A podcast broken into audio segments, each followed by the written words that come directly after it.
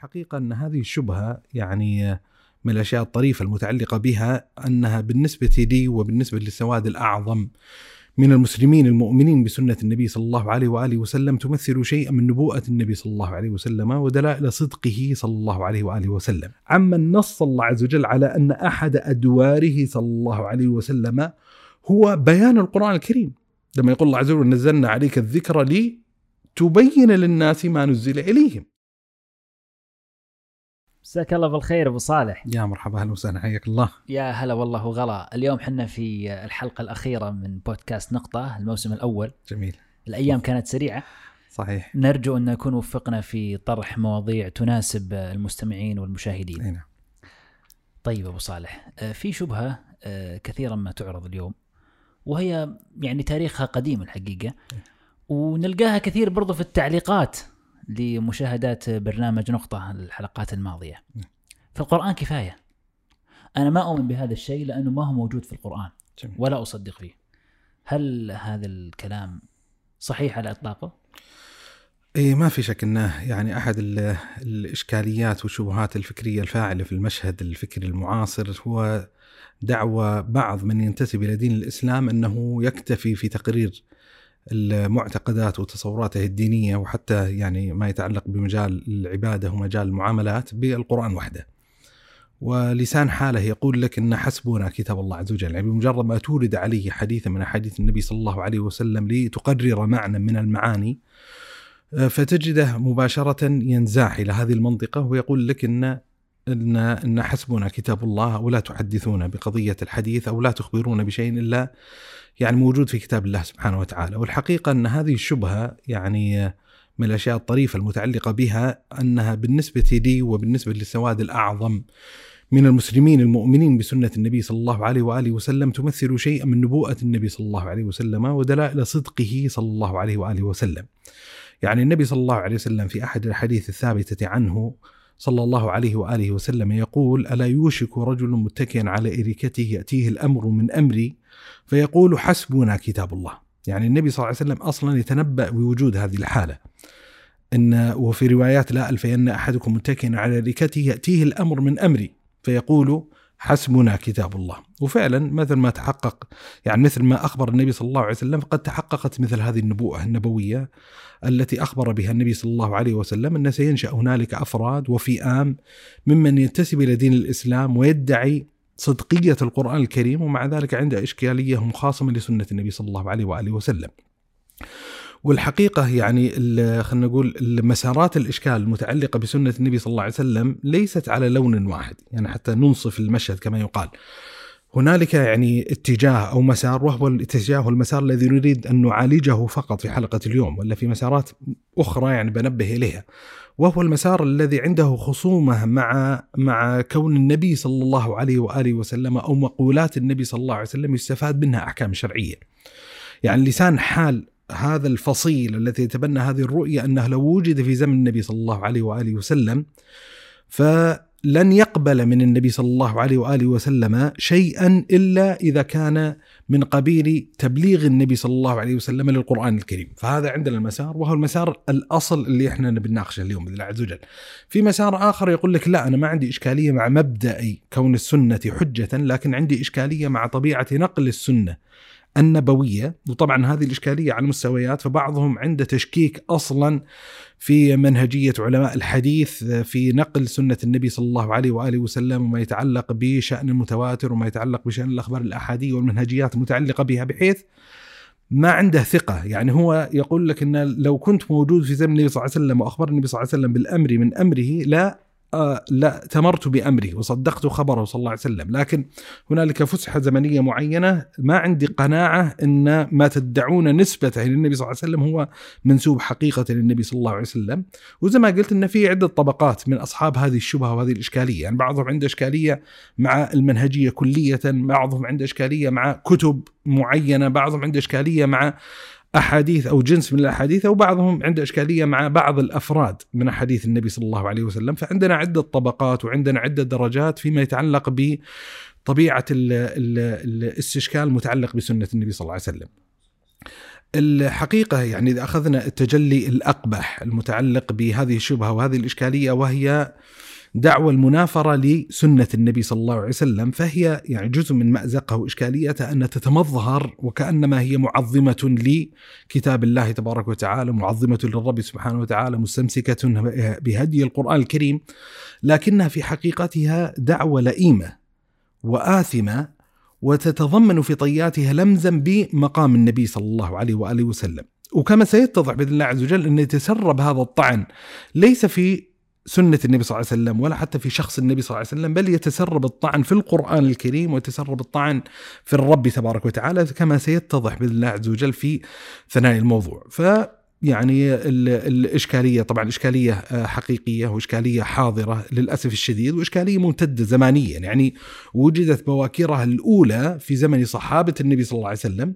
كما سيتضح بإذن الله عز وجل يمكن بعض الأثار اللي ترد لما نتكلم عن عن موقف الصحابة أو لما نتكلم عن بعض الدلائل المتعلقة بما يدل على كون سنة النبي صلى الله عليه وسلم منطقة من مناطق التشريع.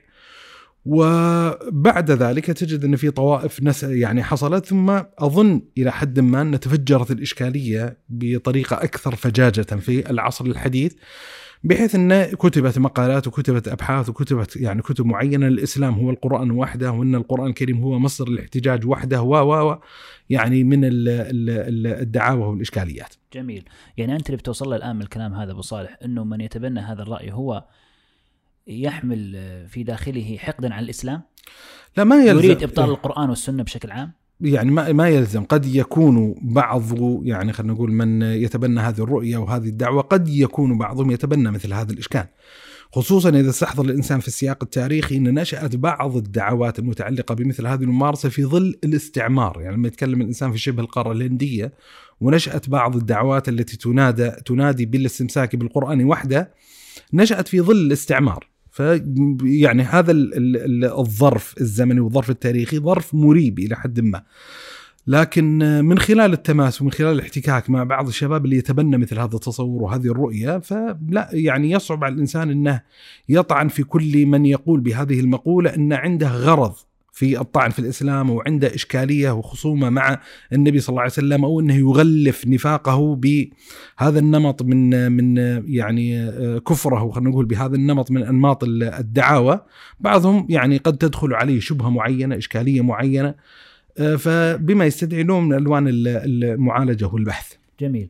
كل الآن من يعتقد بأن هذه المقولة صحيحة هو لا يقتنع بأي حديث نبوي أنت تستدل به على جميل. على اليقين أو على صحة هذه المقولة أو عدمها. السؤال اللي يطرح نفسه الآن ما الدليل من القرآن على حجية السنة؟ والله مسارات يعني مسارات الدلالة القرآنية يعني حتى يعني نعتمدها الدلالة القرآنية باعتبار أن من ينازعنا في هذه القضية القاسم المشترك القائم بيننا وبينه هو في القرآن الكريم وبالتالي يعني أصل الاحتجاج إنما يكون بما يتوافق عليه الطرفان من الأدلة. فعندنا عدة مسارات موجودة في القرآن الكريم مما يدل بالدلالة بالنسبة إلينا الصريحة البينة الواضحة القطعية. وأنا أزعم أن أي إنسان يتناول كتاب الله عز وجل ويتلوه ويقرأه سيتوقف أمام هذه الدلائل التي تشير إلى هذا المعنى وليس من قبيل الصدفة أن أن ينشأ عامة المسلمين متبنين هذه الرؤية معظمين للنبي صلى الله عليه وسلم معظمين لسنة النبي صلى الله عليه وسلم مقتنعين بأن أحد مصادر الهداية وتحقيق ما يريد الله عز وجل منه هو في سنة النبي صلى الله عليه وسلم. فمثلا من المسارات القرآنية المؤكدة لهذا المعنى وتضمن بالمناسبة الحديث اللي ذكرناه قبل قليل ألا يوشك رجل متكن على ركته يأتيه الأمر من أمري؟ فيقول حسبنا كتاب الله ورد عن النبي صلى الله عليه وسلم قال إن ألا إنما حرم رسول الله كما حرم الله. وبين النبي صلى الله عليه وسلم وهو الوجه الأول اللي أريد التنبيه عليه مأخذ كون ما حرم رسول الله كما حرم الله. وهو قوله صلى الله عليه وسلم في بعض روايات ذات الحديث ألا إني أتيت القرآن ومثله معه. ألا إني أتيت القرآن ومثله معه بمعنى أن النبي صلى الله عليه وسلم قد أوحي إليه بالقرآن والنبي صلى الله عليه وسلم قد أوحي إليه بشيء آخر غير القرآن وهو في دعوانا سنة النبي صلى الله عليه وسلم. فنحن نسجل اعترافا بأن القرآن الكريم وحي من عند الله تبارك وتعالى كما نسجل اعترافا مهما آخر بأن سنة النبي صلى الله عليه وسلم وحي. واحد الإشارات القرآنية اللي اللي اللي توارد أهل العلم على ذكر هذا المعنى يعني أو الاستدلال بهذه الآية القرآنية هي آية يعني مشهورة جدا يتلوها عامة المسلمين في سورة النجم وما ينطق عن الهوى إن هو إلا وحي يوحى يعني النبي صلى الله عليه وسلم نطقه غير ناشئ من الهوى ومأخذ كونه غير ناشئ من الهوى كونه وحيا من عند الله تبارك وتعالى بس في اعتراض هنا. يقول لك إن هو إلا وحي يوحى فيما يتعلق بنطقه بالقرآن. نعم. أما ما عدا القرآن فهو ليس وحي يوحى. إيوه بعض يعني فعلا يعني لو يعني من مقامات الإنصاف إن لو راجع الإنسان الكتب التفسير سيجد إن هنالك جملة من المفسرين فسروا هذه الآية القرآنية وما ينطق عن الهوى إن هو إلا وحي يوحى بأن نطق النبي صلى الله عليه وسلم بالقرآن هو المقصود بهذه الآية. طيب يعني هذا فعلا موجود، لكن أحد من الملحوظات التي ينبغي ملاحظتها وإدراكها وهي قضية في غاية الأهمية منهجيا أن عامة أولئك المفسرين بل كلهم معترفون بسنة النبي صلى الله عليه وسلم هذا رقم واحد ومعترفون بكون سنة النبي صلى الله عليه وسلم وحي مجمعين. إيه مجمعين. هذا ليس محل خلاف بين أحد من علماء الإسلام قطعا وجزما ويقينا. بل إنكار سنة النبي صلى الله عليه وسلم وإنكار دور النبي صلى الله عليه وسلم في قضية التشريع هو لون من ألوان الكفر عند عامة أهل الإسلام وعند عامة العلماء. هذه قضية بينها واضح. فعندنا الحين نوع من أنواع الاختلاف البين الواضح بين طرفين يعني بين من يطلق آه، هذه الدعوة في تفسير هذه الآية القرآنية مريدا وهذه القضية مهمة مريدا آه، إخراج سنة النبي صلى الله عليه وسلم من كونها وحيا من كونها وحيا وبين عالم مفسر يرى في ضوء قرائن في ضوء أمارات معينة في ضوء سياق الآية القرآنية بأن الأولى أن تفسر هذه الآية القرآنية بهذه الدلالة من غير أن يجعل منها. يجعل منها دلالة مبطلة لكون سنة النبي صلى الله عليه وسلم وحي. ولذا يعني أحد اللوازم الخطيرة المترتبة على تبني هذه القصة وهي مما يتسرب به الطعن في مقام النبي صلى الله عليه وسلم. إذا قال لك إنسان مصرا وما ينطق عن الهوى إن هو إلا وحي يوحى وإن نطق النبي صلى الله عليه وسلم بالقرآن وحده هو الذي عصم فيه النبي صلى الله عليه وآله وسلم ونطق النبي صلى الله عليه وسلم بالقرآن وحده هو الذي يكون خليا فيه صلى الله عليه وسلم عن قضية الهوى. فمعناته إن النبي صلى الله عليه وسلم لما يتكلم في شأن سنته في حديثه بحسب هذه الدعوة القبيحة إنما يتكلم صلى الله عليه وسلم بمقتضى هواه بمقتضى هواه. وهذا يعني الذي يؤكد المعنى اللي أشرت إليه إن علماء الإسلام قطعا وجزما ويقينا كلهم يحكمون على أن الأصل في خطاب النبي صلى الله عليه وسلم للبشر والناس أنه مبرأ فيه من الهوى. ولذا أصل من الأحاديث المعمولة والمتفق فيها عند عامة أهل العلم قول النبي صلى الله عليه وسلم في حديث عبد الله بن عمر لما كان يكتب سنة النبي صلى الله عليه وسلم فأتته قريش فقالت له إنك تكتب عن عن محمد يعني وهو بشر يعني يغضب ويرضى وغير ذلك.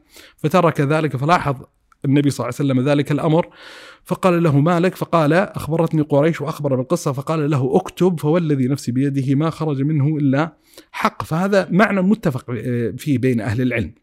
فهذا نقطة معينة. حتى في ملحظ يعني يستطيع الإنسان ملاحظته وإدراك ان لا تنافي بين تفسير هذه القرآنية بهذا المعنى وبين كون سنة النبي صلى الله عليه وسلم وحي. بل شلون؟ بل يعني بل نستطيع أن نقول يعني من أنماط ال- التفسير اللي يذكرون أهل العلم اللي يعبرون عنه بما كان الاختلاف فيه من باب التنوع ما كان الاختلاف فيه من باب التضاد. يعني. يعني يعني من فسر هذه الآية القرآنية بكون الوحي المقصود فيها هو القرآن الكريم لا يعني ذلك بالضرورة آه، جعل الآية مبطلة آه، أو باطلة الدلالة في كون سنة النبي صلى الله عليه وسلم وحي.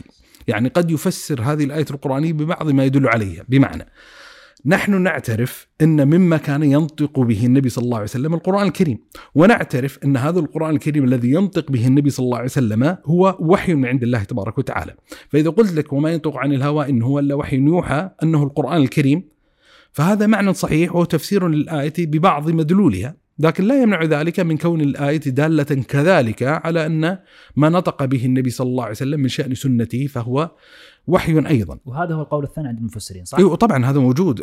لاحظ عندنا ملحوظين يوجد جملة من المفسرين فسروا هذه الآية القرآنية بسنة النبي صلى الله عليه وسلم ولاحظ خلينا نؤكد المعنى هذا أن أولئك العلماء الذي فسروا هذه الآية القرآنية بسنة النبي صلى الله عليه وسلم لا يلغي ذلك كونهم يعتقدون دلالة الآية على اشتمالها على القرآن الكريم فتلاحظ تقدر تقلب الدعوة هذا جانب معين الجانب الثاني أن هذه الآية القرآنية لما يبحث الإنسان في كتب أصول الفقه والبحث اللي إحنا نعالجه اليوم هو بحث يعني منهجي في منهجي في غاية الأهمية المتعلق بمصادر التلقي عند أهل الإسلام عند أهل السنة والجماعة. فمن مصادر التلقي عند أهل السنة والجماعة القرآن الكريم مصادر تلقي سنة النبي صلى الله عليه وسلم. لما يقرأ الإنسان في المدونة الأصولية يجد أن هذه الآية القرآنية من الآيات المتواترة المتواردة على ألسنة أهل العلم للدلالة على حجية سنة النبي صلى الله عليه وسلم. يعني مارس ذلك عدد غير قليل من أهل العلم في القديم والحديث. فهذا خلينا نقول الدلالة الشرعية والدلاله القرآنية الأولى الدالة. وفي قضية هنا منهجية يعني زي ملاحظتها وإدراكها. نحن نتعامل مع هذه الملفات وهذه القضايا الكلية الكبرى ليس بالنظر إلى أفراد وأحاد الأدلة. يعني بمعنى إن هب جدلا إن هذا الدليل ناقشناه قبل قليل خلاص يعني ما بيقول تنازلنا عنه لكن آه، ما عادت الدلالة المتعلقة به على النحو المطلوب. خلينا ننزل. لا ترى عندنا حزم دلالية حزم دلالية. محكمات في القرآن. محكمات. يعني عندنا عندنا أشبه القوالب الكلية. القوالب الكلية تندرج تحتها أفراد من الأدلة. فحتى لو انتقض فرد معين فرد معين من الدلالة فهذا لا يلغي الجنس أو النوع أو القالب الدلالة وبالتالي تظل القضية التي نريد أن نبشر بها ونؤكد عليها قضية متماسكة محكمة. ممتاز طيب وش الأدلة؟ إي فمثلا ذكرنا الحين الدلالة الأولى القرانيه ما يتعلق بإشارة القرآن الكريم لكون سنة النبي صلى الله عليه وسلم وحي هذا رقم واحد. اثنين وهو يعني قريب من المدلول الأول لكن إشارة القرآن الكريم قد تكون أوضح إليه وهو أن النبي صلى الله عليه وسلم يعني كما أخبر الله تبارك وتعالى من حاله قد أخبر صلى الله عليه وآله وسلم أو قد أخبر عنه صلى الله عليه وسلم بأن الله عز وجل أنزل عليه الكتاب وأنزل إليه الله سبحانه وتعالى شيئا زائدا على الكتاب. يعني لما يقول الله سبحانه وتعالى وأنزل مثلا مثلا قول الله عز وجل لقد من الله على المؤمنين إذ بعث فيهم رسولا من أنفسهم يتلو عليهم آياته هذا القرآن الكريم يتلو عليهم آياته ويزكيهم هذه أدوار النبي صلى الله عليه وسلم ويعلمهم يعلمهم إيش؟ الكتاب. الكتاب والحكمة. حكمة. فالآن عندنا وين الدلالة؟ إيه فالدلالة الحين أن عندنا شيء أنزله الله عز وجل على النبي صلى الله عليه وسلم وهو الآيات الكتاب وفي شيء اسمه الحكمة. الحكمة الواو والعاطفة في الأصل تدل على لون من ألوان المغايرة بين الطرفين. يعني مثلا ما يقول الله عز وجل واذكرنا في في في حق امهات واذكرنا ما يتلى عليكن في بيوتكن من آيات الله والحكمة. واذكرن ما يتلى عليه ما يتلى في بيوتكن من آيات الله والحكمة وبالتالي عندنا الحكمة المنزل على النبي صلى الله عليه وسلم الزائدة على القرآن فإيش كان يتحدث به النبي صلى الله عليه وسلم؟ لا يخرج حال النبي صلى الله عليه وسلم إما أن يكون متحدثا مع أصحابه صلى الله عليه وآله وسلم بالكتاب بالقرآن الكريم أو بالسنة فمعناته السنة تساوي نستطيع أن نقول الحكمة. ومثل ما ذكرنا في الإشارة السابقة أن عامة أهل العلم لما يبحثون في تفسير هذه الآية القرآنية ولما يتناولون الاستدلال لحجية سنة النبي صلى الله عليه وآله وسلم في المدونة الأصولية تجد العلماء يذكرون هذه الدلالة. الإمام الشافعي في أول كتاب من كتب الأصوليين كتاب الرسالة نص على هذه الإشارة ونص على هذا التنبيه. فهذه الحين ذكرنا هذا التفسير بالإجماع؟ إن الحكمة هي مقصود يعني ما أدري ما أستطيع إني أدعي دعوة. ما, ما اطلعت على كل كتب التفسير وكذا لكن من من غالب ما اطلعت عليه. من غالب ما اطلعت عليه إنه يذكرون إن الحكمة هي سنة النبي صلى الله عليه وسلم والدلالة القرآنية من خلال دلالة السياق ظاهرة وواضحة في مثل هذا إن النبي صلى الله عليه وسلم إنما كان يتحدث بالكتاب وبالحكمة. فمما يندرج في مدلول كلمة الحكمة سنة النبي صلى الله عليه وسلم وقد نص عدد مفسرين على هذه الدلالة. فعندنا إشارة القرآن الكريم على كون سنة النبي صلى الله عليه وسلم وحي وهو ما يكسبها صفة الحجية وإشارة القرآن الكريم على تنزيل الحكمة عليه صلى الله عليه وآله وسلم وعطفها على القرآن. والثناء. لاحظ الثناء على النبي صلى الله عليه وسلم وبيان أن أحد وظائف النبي صلى الله عليه وسلم هو تبليغ الناس القرآن الكريم و الحكمة وتزكية أهل الإسلام وتعليمهم وغيرها من أدواره صلى الله عليه وسلم. الدلالة الثالثة هي يعني ما يعني صعب أن أن نحصر الدلالات المتعلقة بها، يعني من جهتين، الدلالات كثيرة جدا وضعف الذاكرة المتعلقة بهذه المسألة. لكن أمر القرآن الكريم الصريح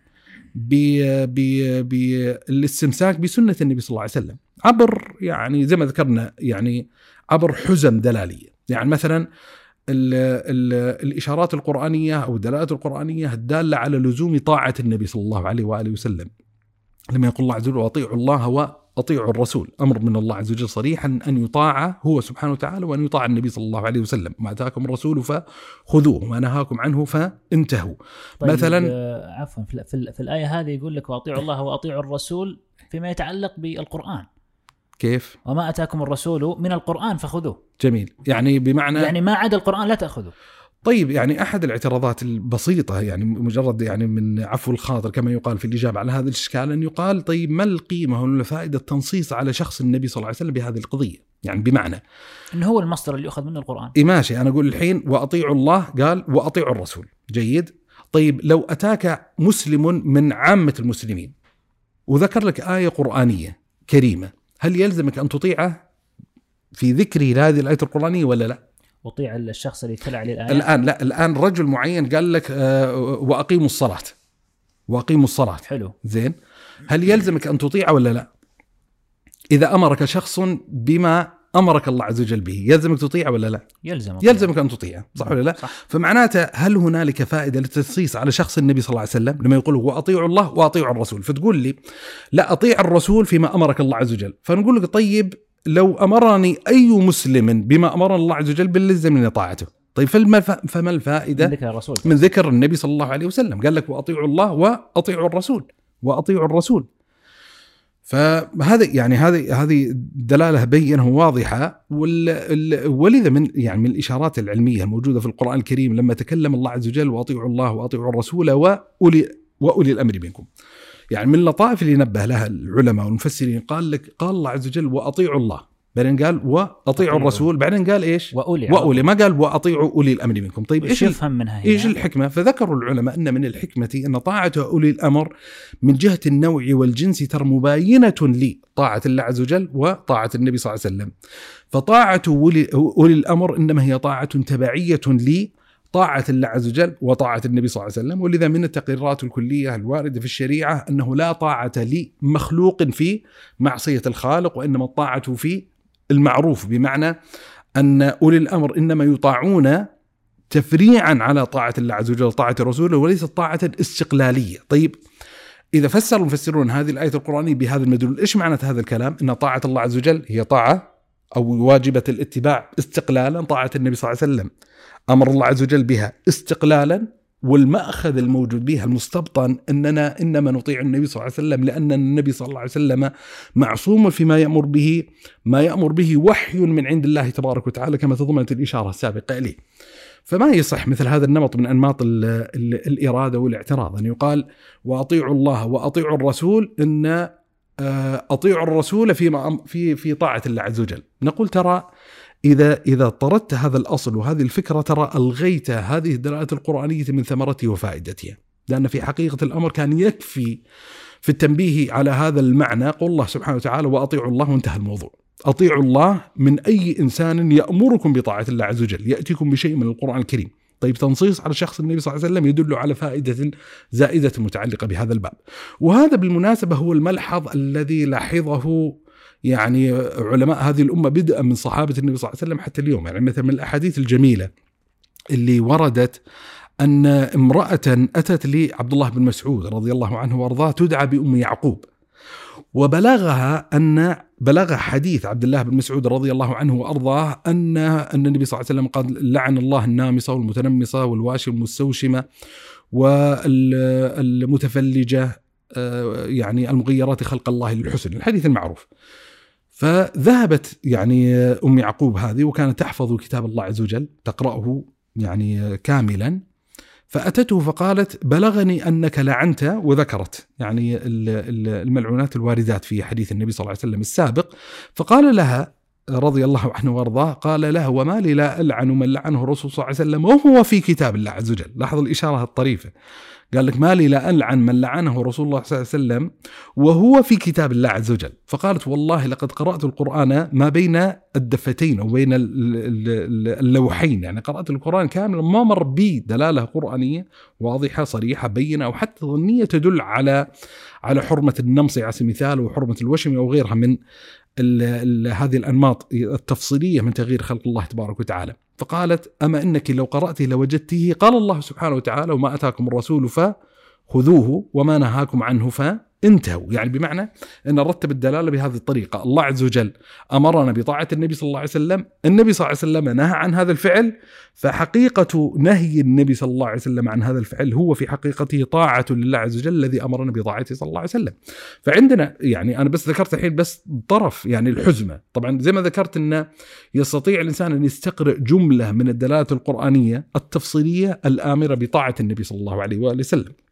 عندك مثلا لزوم اتباع النبي صلى الله عليه وسلم اتخاذ النبي صلى الله عليه وآله وسلم قدوه آه، ذكر الله سبحانه وتعالى ما يترتب على هذه كلها في القرآن مذكورة. هذه كلها يعني آه، أنا بس أذكر العناوين. يعني الترغيب في اتباع النبي صلى الله عليه وسلم وبيان آه، ما في ذلك من الأجر العظيم وما فيه من الفضيلة بيان ما يترتب على آه، مخالفة سنة النبي صلى الله عليه وسلم من الفتنة والعذاب الأليم. فليحذر الذين يخالفون عن أمره أن تصيبهم فتنة أو يصيبهم عذاب آه، عظيم أليم. أو أليم. مثلا لقد كان لكم في رسول الله أسوة. أسوة هذا مثلا في الدلالة على كونه صلى الله عليه وسلم قدوة. فالشاهد أنه يعني ما- يعني مثلا الله عز وجل لاحظ الدلالة الصريحة لما نتكلم عن قضية الطاعة. لما يقول الله عز وجل من يطع الرسول فقد أطاع الله. من يطع الرسول فقد أطاع الله. يعني إن متابعة النبي صلى الله عليه وسلم والأخذ بسنته صلى الله عليه وسلم هو في حقيقته طاعة لله عز يعني وجل. معناتها من يطيع الرسول في كل أوامره. في كل أوامره صلى الله عليه في- فيما وسلم. يتعلق بالقرآن فقط. يعني هذا معنى الآية. اي ومن يطع الرسول فقد أطاع الله. إيه هذا هذا ظاهر الدلالة. يعني وهذا الظاهر الدلالة زي ما ذكرنا ليست مخصوصة بهذا الفرد المعين من هذه الدلالة الآية أو هذه الآية القرآنية وإنما هو معنى مستفاد من جمهور عريض جدا من الدلالات القرآنية. يعني أنا أنصح يعني إذا بنتكلم الحين عن القران الكريم أنصح من يقع في هذه الشبهة والإشكال ويدعي لاحظ صدق الاستمساك بكتاب الله سبحانه وتعالى أن يقرأ القرآن الكريم متطلبا هداية القرآن الكريم فيما يتعلق بهذه القضية وينظر في طبيعة الأدلة التفصيلية الحاثة على الأخذ بسنة النبي صلى الله عليه وسلم وأنا أزعم أنه لن يقف فقط على دليل ولا دليل ولا عشر ولا عشرين بل سيقف على عشرات الأدلة. الدالة على وجوب طاعته وجوب مطلقاً. طاعة النبي صلى الله عليه وسلم مطلقا طيب جميل إيه. اللي يستمسك بهذا القول الان أو أو هذا القول إيش الآثار المترتبة على من يتبنى هذا القول طبعا في آه، زي ما ذكرنا في الدلالة القرآنية في آثار خطيرة متعلقة بديانة الإنسان، لكن خلني يعني نبغى أذ- آثار عملية الآن. يعني خليني أذكر الآثار العملية عن طريق آه، يعني عن طريق آه، يعني أو تحويرها بطريقة تجعلها دلالة عقلية، يعني مثل ما يعني منطقة الوفاق الموجودة بيننا وبين من يدعي إنكار سنة النبي صلى الله عليه وسلم وكونه مصدر مصادر التلقي والتشريع هو القرآن الكريم. فكذلك أحد المناطق المحتمل على الأقل نحسن الظن في الطرفين هو دلالة العقل دلالة العقل. والدلالة العقلية هي اللي تكشف عن الإشكاليات والآثار السلبية المترتبة على التنكر لسنة النبي صلى الله عليه وسلم. فمثلا من الآثار الخطيرة جدا للتنكر على سنة النبي صلى الله عليه وسلم وهي ترشدنا إلى أحد أنماط الاستدلال على لزوم الأخذ بسنة النبي صلى الله عليه وسلم من جهة الواقعية هو عدم إمكانية إقامة الدين من غير سنة النبي صلى الله عليه وآله وسلم. يعني من الأشياء الطريفة أن أحد الأدلة العقلية المبكرة في حياة الأمة في الاستدلال للزوم الأخذ بسنة النبي صلى الله عليه وسلم هذا هو هذا النمط من أنماط الاستدلال العقلي. يعني بمعنى أنك ما تستطيع أن تقيم دين الله سبحانه وتعالى على الوجه الذي يريد الله عز وجل منك من غير الأخذ بسنة النبي صلى الله عليه وآله وسلم. طيب عطنا مثال. يعني ال- الأمثلة هو تفصيل الأحكام الشرعية كلها. يعني مثلا عندنا خمس صلوات نقيم في اليوم والليلة. عندنا صلاة الفجر ركعتان صلاة الظهر أربع صلاة العصر هذا أربع بيقول لك إنه يا شيخ جاءت يعني بشكل متواتر ما يمكن تنكره يعني عقلا. إيش يعني يعني بعضهم يعني فعلا تناقش يقول لك إن هذا من قبيل المتواتر العمل الذي تلقته الامه طبقة عن طبقة، طيب إذا أقر بهذه يعني خلينا نرتبها بطريقة، إذا أقر بهذه الدعوة وجعل يعني مستند آه، رد لهذه الدلالة العقلية. مثل هذه القضية يقول لك إن لا نستطيع استفادة هذه المعاني عبر بوابة المتواتر العملي. فنقول ترى أنت واقع في إشكاليتين ما لاحظتها. وش هي؟ الإشكالية الأولى الأساسية أنك قد أخرجت قدمك بل قدميك خارج منطقة الدعوة التي كنت تقيمها. هو يقول لك أن ترى مصدر الاستدلال الديني هو بالقرآن الكريم وحده. طيب حلو. الآن لما يقول لك لا لا أن نستدل لهذه القضايا بالمتواتر العملي فمعناته إيش؟ معناته عندنا مصدر آخر غير القرآن الكريم نستطيع أن نستقي منه ما يتعلق بشأن تعبداتنا بشأن معاملاتنا. فخلاص الحين انتقضت الدعوة الأساسية التي انطلقت منها. في القرآن كفاية. إيه وكنت تقول في القرآن كفاية فاكتشفنا لا في القرآن ليس في القرآن كفاية بل نحتاج مع القرآن إلى ما تعبر عنه الآن على الأقل بالمتواتر العملي. فعمليا أنت نقضت الدعوة التي انطلقت منها. ما عاد القرآن كفاية. صار القرآن مفتقر إلى غيره. بغض النظر الحين عن تفصيلة هذا الغير في إقامة شأن الدين. فهذه الإشكالية الأولى. الإشكالية الثانية طيب الآن التساؤل اللي يطرح نفسه موضوعيا وعقليا ويحتاج يعني إلى أي يعني ناصح قليلا أن أن يستبصر في هذا السؤال من أين تلقت الأمة طبقة عن طبقة التفاصيل المتعلقة بهذا الشأن؟ يعني الحين أنت الحين موجود في القرن الخامس عشر الهجري 1400 هو كم الحين ما شاء الله. حولنا على التاريخ 41 2020 2020 1441 هجري. الآن تقول لي متواتر عملي بمعنى إن الأمة تواتر تواتر. طيب خلينا نرجع للخلف نرجع للخلف نرجع للخلف نرجع للخلف. طيب الطاقة الأولى قبل لحظة التواتر العملي. مين كان مصدرهم؟ طيب مين كان مصدرهم في تلقي هذه الأشياء؟ اللي هو صلاة الظهر أربع ركعات. من وين جابوها؟ من وين جابوها؟ من النبي صلى الله عليه وسلم. فمعناته عمليا ترى إذا دقق النظر الإنسان فيما يعبر عنه بالمتواتر العملي أو غيره من المصطلحات فهو والألفاظ مستنده السنة. اي مستند السنة ليس مستندها القرآن الكريم لأن القرآن الكريم بين أيدينا مو موجوده في هذه الدلالة التفصيلية. طيب هل يعني لما تقول متواتر عملي ترى هو نوع من أنواع الهروب. الهروب لأن نطرح لك السؤال. السؤال من وين جابوه؟ من وين جابوه؟ من القرآن ليس موجود في القرآن. من وين جابوه؟ اخترعوه؟ أم أنهم قد أخذوه عن مصدر يصح الأخذ عنه في مثل هذه القضايا وهو النبي صلى الله عليه وسلم طيب في سؤال في أحد من اللي يتبنى هالمقولة هذه ينكر أصلا آه أيوه. يعني الصلوات أو إي ممكن عددها؟ ممكن تتطرف الحالة ولا مك ولا هذه مكابرة إي أنا أقول إحنا ندعي طبعا في دخل الإنسان في حيز من حيز المكابرة لما لكن بعضهم يمارس دوره من أدوار الهروب إلى الأمام محاول طرد القول فممكن ندعي هذه الدعوة. لكن لكن غالب من يتبناها ما عنده لا غالب. من يتبناها إيوه لكن هل يوجد؟ في بعضهم مثلا يقول لك إن ظاهر القرآن الكريم يدل على صلاة صلوات في اليوم والليلة أو يدل على صلاتين على سبيل المثال فيأخذ بهذا. طيب الإشكال لاحظ اللي يجب أن يكون واعيا به الإنسان إن المسألة ليست متعلقة بعدد صلوات فقط متعلقة بتفاصيل متعلقة بهذا مو بس بالصلاة متعلقة بأحكام الصيام متعلقة بأحكام الزكاة متعلقة بأحكام الحج. بعدين لاحظ ملحوظة.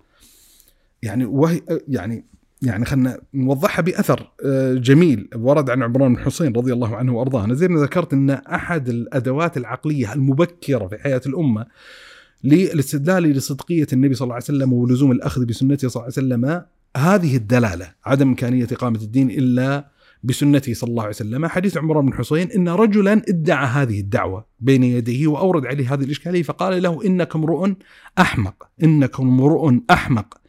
أين تجد في القرآن الكريم أن الظهر اربعا وأنه لا يقرأ فيها يعني لا يجهر فيها بقضية القراءة؟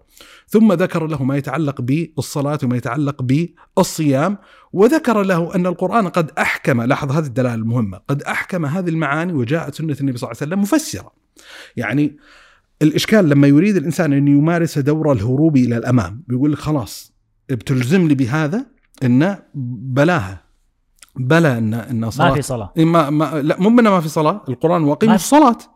لكن ما ما بدعي ان إن صلاة الظهر أربع ولا التفصيلات هذه. نقول لك الآن طيب ما ما في إشكال.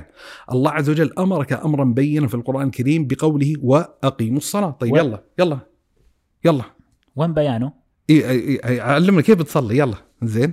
ولا بتحاول أنت تتذرع وتتعلق بذيول إيش؟ وش يقول لكم؟ بالد... أنا أقول لك فرضا خلينا نقول واقيموا الصلاة قال لك إن خلينا نفترض نطرد هذا الأصل انه قال لك إن أنا بتعلق بذيول الدلالة العربية والصلاة. في معناها الدعاء فمطلق الدعاء. فإذا تحقق مني مطلق الدعاء نقول طيب والصيام؟ كتب عليكم الصيام. الصيام في اللغة الإمساك. يلا إمساك. إمساك. فروم وات على قولتهم زين؟ بيجد إشارات في القرآن الكريم تدل على هذا المعنى. فالمشكلة نجريه في الزكاة نجريه في الحج نجريه في تفاصيل الأحكام الشرعية. فأحد الأدوار الأساسية لسنة النبي صلى الله عليه وسلم ما يعبر عنه ببيان المجمل. يعني ورد في القرآن. معي إلى جدل بيزنطي كذا. أي طبعا يعني فأنا أقول لك يعني على الأقل أكثر من رأيتهم من وقع في هذه النزعة وهذه الإشكالية يحاول يتذرع بفكره التواتر العملي. على أساس يستطيع على الأقل ان أن يتدين بهذا الدين من الناحيه العملية ولا وإلا هل يمكن أن يتطرف يعني بعضهم في الحالة هذه وينتقل إلى هذا المربع أقول لك ممكن لكن هذا لا يحل المأزق لا يحل الإشكال لأن عندنا مجملات في القرآن الكريم هذه المجملات تستدعي بالضرورة وجود بيان لها ولا بيان لها في القرآن الكريم فيضطر الإنسان للتحيد أو لمعرفة وجه البيان فيها إلى سنة النبي صلى الله عليه وسلم. مثلا أحد ال- ال- الدلالات العقلية دام ذكرنا دليلا عقليا خلينا نذكر دلالة عقلية ثانية من الأدلة العقلية الجميلة اللي استثمرها أهل العلم فيما يتعلق بهذه القضية أن أن الاستمساك بسنة النبي صلى الله عليه وآله وسلم هو في حقيقته استمساك بالقرآن الكريم. شلون؟ يعني النبي صلى الله عليه وآله وسلم فهمه للقران الكريم هو أجود فهم يمكن أن يتحصل عليه لكتاب الله سبحانه وتعالى. مفترض أن لا يكون محل بحث أو تنازع بين أهل الإسلام في هذه القضية. هذا في فهم القرآن. يعني عندنا الحين القرآن الكريم زين؟ ممتاز. عندنا القرآن الكريم والكل يريد الاستمساك بالقرآن الكريم أنت. الحين بين خيارين. إما أن تفهم القرآن الكريم بضوء فهمك وعقلك أو تفهم القرآن الكريم في ضوء فهم النبي صلى الله عليه وآله وسلم. حلو. جيد؟ فأنا أقول الحين ترى أجود فهم ممكن لكتاب الله تبارك وتعالى هو الفه الفهم الذي صدر عنه صلى الله عليه وآله وسلم فمن مقتضى العقل أن يستمسك الإنسان إحنا دام قاعد نتنزل أن يستمسك بفهم النبي صلى الله عليه وآله وسلم تقصد أن فهم النبي صلى الله عليه وسلم زائد عن القرآن لا مو بأن أن أن يعني خلينا نقول الحين لما لما يقول لك إنسان أريد أني أتلقى القرآن وآخذ وأجعل القرآن الكريم هو مصدر الحجة. جيد؟ يحتاج الإنسان أن يعمل ذهنه وفكره وفهمه في كتاب الله عز وجل. فلازم لازم يكون عنده مرجع مو الحين مو بلازم إما أن يجعل فهمه هو المرجع أو يجعل فهم النبي صلى الله عليه وسلم هو المرجع خلينا نتعامل معه بدلالة عقلية بهذه الطريقة.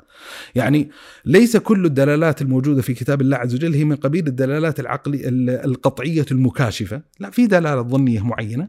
طيب أيهما أفضل من الناحيه العقلية المحضة أن تفهم القرآن الكريم في ضوء فهمك أو في ضوء أجود فهم؟ لاحظ وما نتكلم عن يعني أجود فهم نتكلم عن رسول الله صلى الله عليه وسلم نتكلم عن المعصوم صلى الله عليه وسلم نتكلم عمن نص الله عز وجل على أن أحد أدواره صلى الله عليه وسلم هو بيان القرآن الكريم.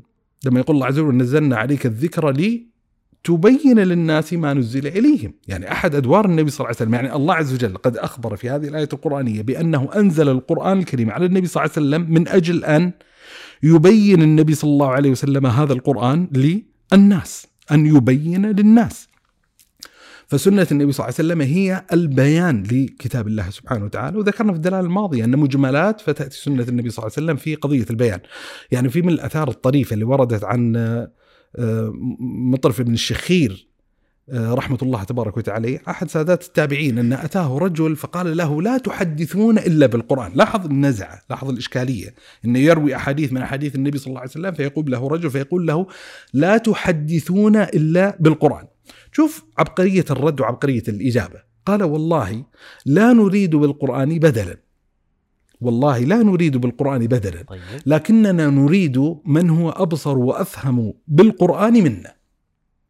إحنا ما نريد يعني نوع من أنواع التنزل إن متفق معك إن ترى الجميع يريد أن يتطلب كتاب الله عز وجل حسن فهمه، لكننا. نطمع نطمع في فهم أجود كتاب الله عز وجل عن طريق بوابة النبي صلى الله عليه وآله وسلم، لكننا نريد من هو أفهم بالقرآن منا. طيب اللي تناقشه في الموضوع هذا وتعطيه ال- يعني الحالتين. وش ممكن يجاوب عليك يعني؟ اذا قلت له هل تفهم بفهمك أنت بفهم ما؟ شيء يعني أنا أقول غالبا من من عنده هذه النزعة يعني الإشكالية ليس عنده في يعني في في في جنابه ال- التوقير والتقدير الواجب للنبي صلى الله عليه وسلم. أنا في البداية قد ذكرت يكون عنده إشكال عقلي؟ يعني قصد منطقي؟ يعني يعني أنا ما أريد أني أطلق دعوة يعني تشتمل على ثوب لكن بصراحة بصراحة كثير ممن ناقشتهم عنده إشكالية أو اضطراب أو أو أو يعني أو بناء المعتقد في أثناء الطريق. يعني بمعنى أن يبدأ معك في النقاش في منطقة معينة وأثناء الطريق تبدأ تحجه فيقتنع بطبيعة الحجاج لكن لا يعود إلى المنطقة التي يجب أن يعود إليها، يروح ينتقل ويطور مقولته بطريقة أكثر حدة وأكثر تطرفا. فبعضهم مظنه أن تورد عليه طيب ليش ما تريد أن تفهم القرآن الكريم في ضوء فهم النبي صلى الله عليه وسلم على الأقل فممكن تتطور عندها الحاله هذه وينتقل إلى مثل هذا المربع الإشكالي. القضية الأخيرة وهي يعني إما ممكن يستثمر الإنسان كدلالة عقلية أو آثار مترتبة على هذه الإشكالية وهي لزوم الطعن في النبي صلى الله عليه وسلم بل في الطعن في القرآن الكريم. يعني إحنا أشرنا يمكن إشارة في بداية الكلام إلى هذه القضية أن ترى هذا أحد الآثار العملية. يعني أحد الآثار المترتبة على هذه الدعوة والتي تكشف عن سوء هذه الدعوة أنها تتضمن في طياتها حقيقة الطعن في جناب النبي صلى الله عليه وسلم الطعن في القرآن الكريم. طعن في النبي صلى الله عليه وسلم والطعن في القرآن الكريم. كيف؟ يعني مثلا الطعن في النبي صلى الله عليه وسلم كيف؟ لما لما ننظر في حال النبي صلى الله عليه وسلم وطبيعة الآثار والأحاديث المنقولة عنه وخلنا نقتصر على دائرة المتواتر من حديثه صلى الله عليه وسلم، يعني بما ندرك بالدلالات العقلية الضرورية أن أن الخبر متواتر قطعي الثبوت عن النبي صلى الله عليه وسلم، ما نتكلم الحين عن قضية إشكاليات إسنادية وقضية صنعة حديثية ومناهج محدثة، ما نتكلم، نتكلم عن خبر متواتر. يعني بمعنى أنا أجزم وأقطع بوجود شخصية تاريخية تسمى أبو جهل، طيب ليش تقطع بشخصية اسمها أبو جهل؟ لأن هذا من قبيل الأخبار متواترة. شخص النبي صلى الله عليه وسلم أبو بكر وعمر وفي مثل حديث النبي صلى الله عليه وسلم من كذب عليه متعمدا فليتبوى مقعده من النار أنا أجزم وأقطع أن هذا اللفظ بهذه الحروف خرجت من شفه النبي صلى الله عليه وسلم من قبيل الأخبار المتواتره. طيب لما ننظر في الحالة المتواترة من شأن النبي صلى الله عليه وسلم نجد النبي صلى الله عليه وسلم قد تكلم في شأن تشريعات قد تكلم النبي صلى الله عليه وسلم في شأن مغيبات ماضية حاضرة في الزمان مستقبلية فالحين نقول الحين يعني آه، من وين يتسرب الحين الطعن في جناب النبي صلى الله عليه وسلم النبي صلى الله عليه وآله وسلم عندما كان يتكلم في شأن التشريع هل كان يتكلم في شأن يجوز له أن يتكلم فيه أم لا يجوز له أن يتكلم فيه؟ يعني وهذا جزء من قبح هذه الإشكالية أن, أن هذه الدعوة لما تقول في القرآن كفاية. هل النبي صلى الله عليه وسلم مما يدخل في هذه الإشكالية وهذه الدعوة أم لا؟ يعني بمعنى الذي يدعي هذا الإطلاق وهذه الإشكالية لما تورد عليه حديثا من حديث النبي صلى الله عليه وسلم ويعتقد عدم مصدرية حديث النبي صلى الله عليه وسلم للتشريع. الآن لو وجد هو في زمن النبي صلى الله عليه وآله وسلم وسمع من النبي صلى الله عليه وسلم حديثا بشكل مباشر ألا يلزمه أن يقول للنبي صلى الله عليه وسلم يا رسول الله في القرآن كفاية. في القرآن كفاية. حسبنا كتاب الله. يا رسول الله والعياذ بالله ترى ماخذ مقلب في نفسك. أنت ماخذ الموضوع ترى بتجاوز. ترى أنت إنما جعلت نبيا ورسولا لتبليغ رسالة الله عز وجل اللي هي القرآن الكريم. فلماذا تتكلم يا رسول الله فيما هو خارج عن دائرة اختصاصك؟ إحنا مدركين هذا بالضرورة. يعني خليني أضرب مثال. مثال يعبر عن هذه الاشكاليه وعمقها الآن الله سبحانه وتعالى من الأشياء اللي ذكرها في كتابه العزيز سبحانه وتعالى ذكر شأن القبلة. القبلة استقبال القبلة. قد طيب. نرى تقلب وجهك في السماء فلنولينك قبلة ترضاها. طيب. العلماء مجمعين ودلالة القرآن الكريم بينه ظاهرة في الدلالة أن النبي صلى الله عليه وآله وسلم كان يستقبل قبلة ما فأمرها الله عز وجل أن يستقبل الكعبة. طيب. صح ولا لا؟ مو هذه دلالة الآية؟ قد نرى تقلب وجهك في السماء، يقلب النبي صلى الله عليه وسلم وجهه في السماء، لماذا؟ طمعا من الله سبحانه وتعالى أن يوليه من قبلة إلى قبلة جديدة، واقرا سياق الآية ظاهره وبينه في الدلالة على هذا المعنى، النبي صلى الله عليه وسلم كان يستقبل قبلة بغض النظر عن تلك القبلة لغرض في نفسه لكن يعني. في قبلة في قبل قبلة مكة. قبل قبل الكعبة، جيد جيد. ودلالة القرآن الكريم بينه واضحة وقطعية في لزوم استقبال الكعبة. طيب الآن السؤال الذي يطرح نفسه، النبي صلى الله عليه وسلم كان يستقبل قبل الكعبة إيش؟ كان يستقبل بيت المقدس. أين في القرآن الكريم الدلالة على وجوب استقبال القبلة الأولى؟ القبلة المنسوخة، بيت المقدس وين موجود في القرآن الكريم؟ إيش بيقول لك؟ أنا أقول لك هي أنا أعتبرها ورطه أنا ما ما, ما وجدت إجابة مقنعة من أحد يورد يعني يورد مثل هذا الاعتراض. أين لماذا كان النبي صلى الله عليه وسلم قبل استقباله للكعبه بدلالة القرآن الكريم كان يستقبل شيء فلنولينك والله النبي صلى الله عليه وسلم آه، الله عز وجل إلى قبلة جديدة، ليش كان النبي صلى الله عليه وسلم يستقبل آه، بيت المقدس؟ ليش كان يستقبل بيت المقدس؟ بناء. على إيش؟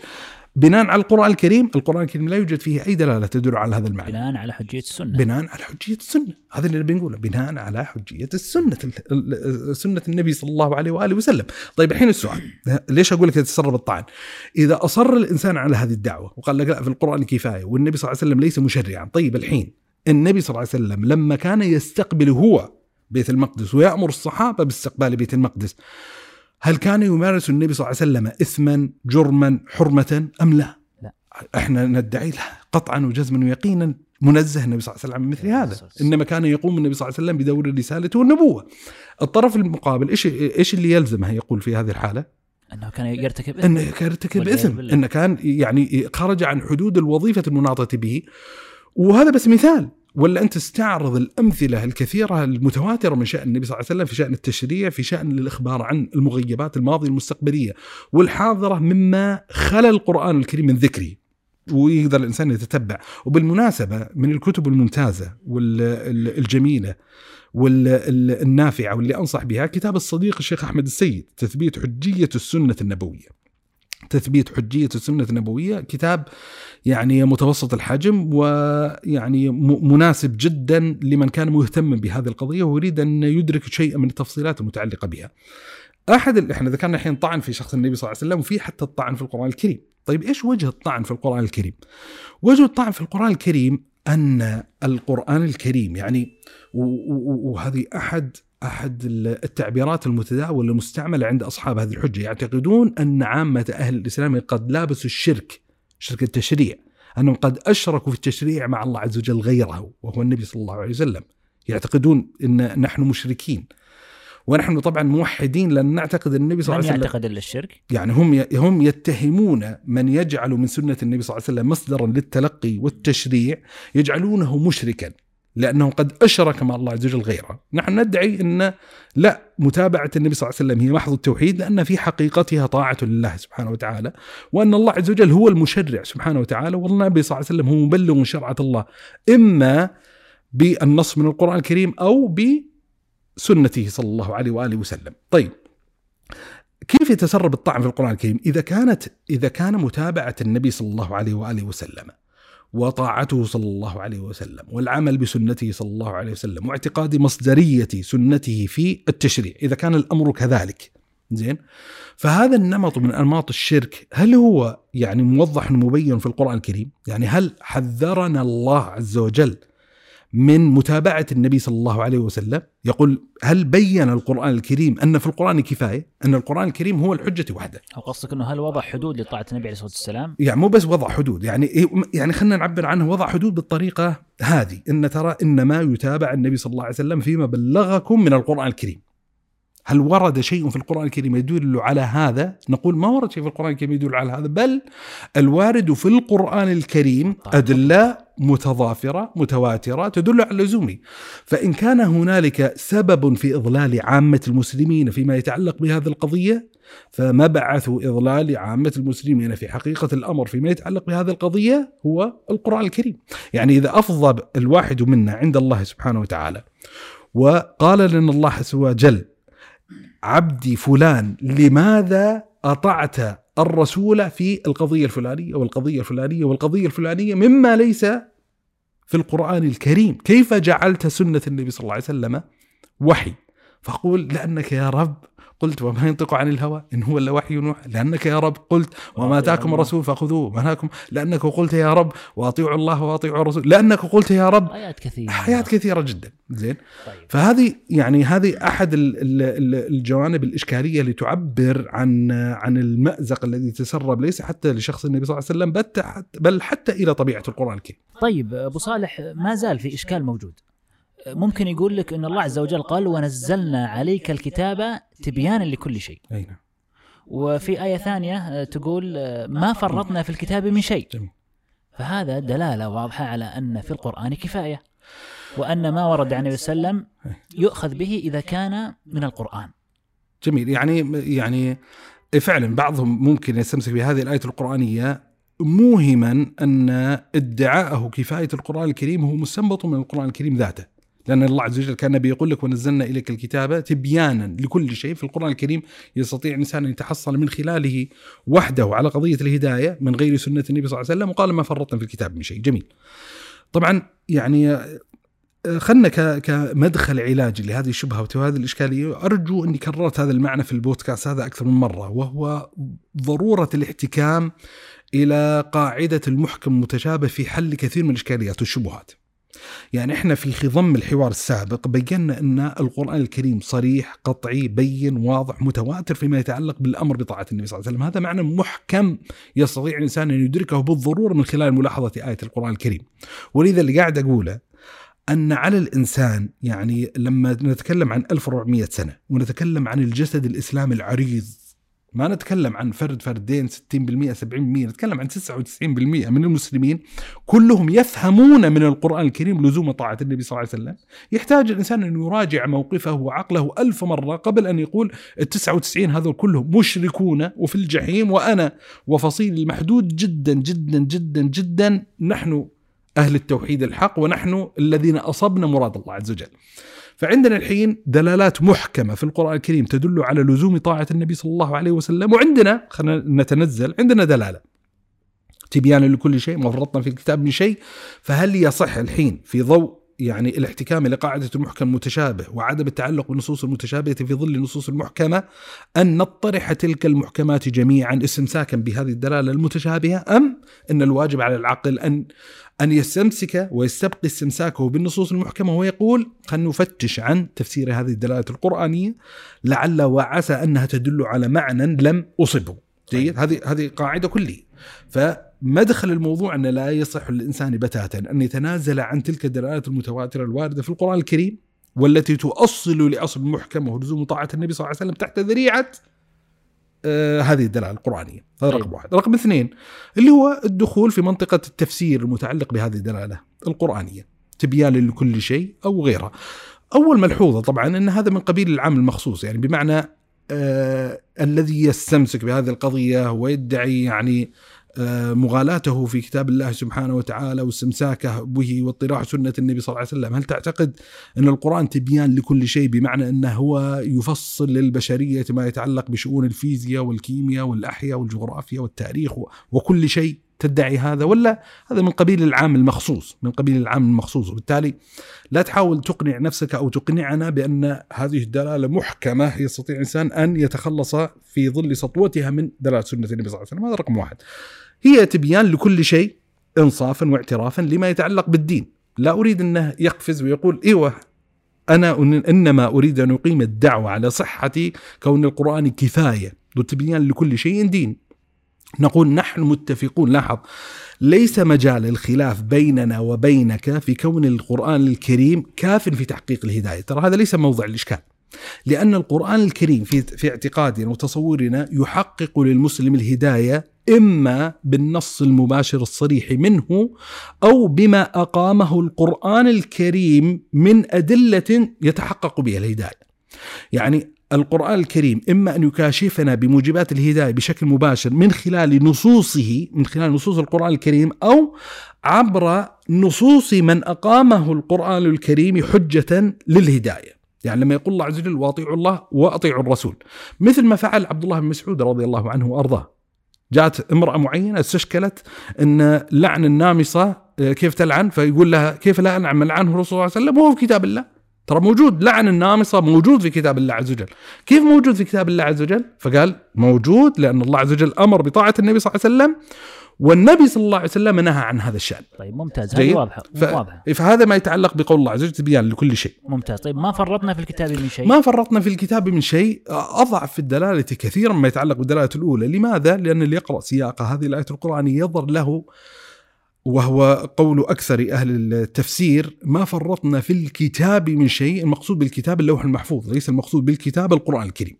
أن تقدير الله سبحانه وتعالى في اللوح المحفوظ ومع ذلك يعني خلينا نتنزل إن لو قدر إن هذه دلالة القرآنية التي قال الله عز وجل ما فرطنا في الكتاب من شيء نقول فيها ما قيل في الآية الأولى تبيان لكل شيء ما فرطنا في الكتاب من شيء فنعم الله عز وجل ما فرط في شأن يتعلق بهذا الدين في لذكره في كتابه سبحانه وتعالى إما عن طريق ذكره مباشرة أو بذكر الأبواب التي يستطيع الإنسان أن يتحصل من خلالها على إدراك هذا المعنى. طبعا أعتقد لو لو لو جبنا سياق الآية أيوة. كاملة أتوقع يتضح. أنه وما من متعلق. دابة وما من دابة في الأرض ولا طائر يطير بجناحيه إلا أمم أمثالكم ما فرطنا في الكتاب من شيء ما فرطنا في الكتاب من شيء يعني ال- القفز والانتقال لقضيه القرآن الكريم ليس ظاهرا.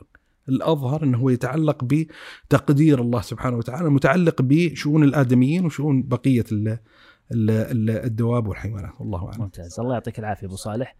آه، قبل أن نختم هذه الحلقة آه، وصيتك لل- للمؤمن والمسلم آه، في التعاطي مع القرآن والسنة. ال- يعني هي خلاصة ال- ال- الوصية لضرورة طاعة الله عز وجل طاعة النبي صلى الله عليه وسلم. من القضايا دائما اللي أكررها وأشير إليها في أكثر من مناسبة اللي هو ضرورة ضرورة تعظيم الوحي بشقيه القرآن الكريم وسنة النبي صلى الله عليه وسلم وهذا التعظيم الصادق متى ما انقدح في نفس المسلم تجاه كتاب الله عز وجل تحصل من خلال هذا التعظيم على تحقيق عبوديات عظيمة تجاه كتاب الله عز وجل عبودية ال ال ال الانقياد، الطاعة، الخضوع، الإذعان، التسليم لله عز وجل وتسليم النبي صلى الله عليه وسلم. وأشرت يعني في مناسبات متعددة وكثيرة جدا إني أعتقد إن أكبر الإشكاليات التي تعصف بنا يعني كمسلمين في هذا السياق الزمني الذي الذي لا تتوافق قيمه مع قيم التصور الديني الإسلامي، قيم الحداثة المعاصرة آه، بسطوة القيم ال- ال- ال- الليبرالية وغيرها. أن كثير من المسلمين قد يكون عنده قابلية لإعادة ترتيب المنظومة العقدية والدينية الإسلامية تتوافق مع منظومة الحداثة المعاصرة وأن أعظم ما يحصن الإسلام المسلم من الذوبان في المعطى الحضاري للآخر المستظهر بحضارته علينا هو بتمام إذعانه وانقياده وتسليم الله عز وجل وتسليم النبي صلى الله عليه وسلم. ويعني ما دمنا يعني كما يقال في الحلقة الأخيرة من هذا الموسم يعني ودي أطمئن ال- المتابعين لهذا البودكاست إن باذن الله عز وجل هي استراحه يعني أشبه استراحه المحارب استراحه قصيرة والمقصود الأساس من هذه الاستراحة القصيرة باذن الله عز وجل آه، هي محاولة آه، يعني الانتفاع والاستفادة من ملحوظات ال- المتابعين والمتابعات لهذا البودكاست والمقترحات والموضوعات والسؤالات يعني أي شيء يعني في الفترة يعني المقبلة القريبة. بإذن الله عز وجل سأسعى إلى النظر في عامة هذه الملحوظات وعلى التجربة الماضية وعامة المقترحات لتطوير كفاءة يعني هذا ال- ال- البودكاست اللي ما أخفي وأتصور إن أنت مدرك هذا المعنى إنه يتسم بقدر من العفوية والتلقائية. وليست له يعني ذاك الضريبة الباهظة يعني من ال- التحضير وغيره لكن يعني يعني نوع من أنواع الرغبة في عدم الاسترسال والاستكمال على ذات النفس وإنما يتوقف الإنسان قليلا من أجل أن أن ينتفع ويستفيد من الملاحظات اللي ممكن تورد لنا بإذن الله عز وجل تطور لاحقا كفاءة البرنامج والله يحفظك. شكرا لك يا أبو صالح وفي ختام هذه الحلقة وختام هذا الموسم أشكر لك حضورك الله وتفاعلك يسلمك.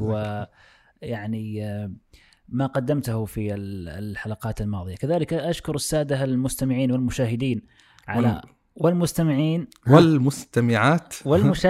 والمشاهدات. على ما يعني أبدوه لنا من آراء وتفاعل إيجابي. شكرا لكم ونرجو أن نكون وفقنا في عرض ما يليق بأفكاركم وعقولكم. الله يحفظك نلقاكم على خير.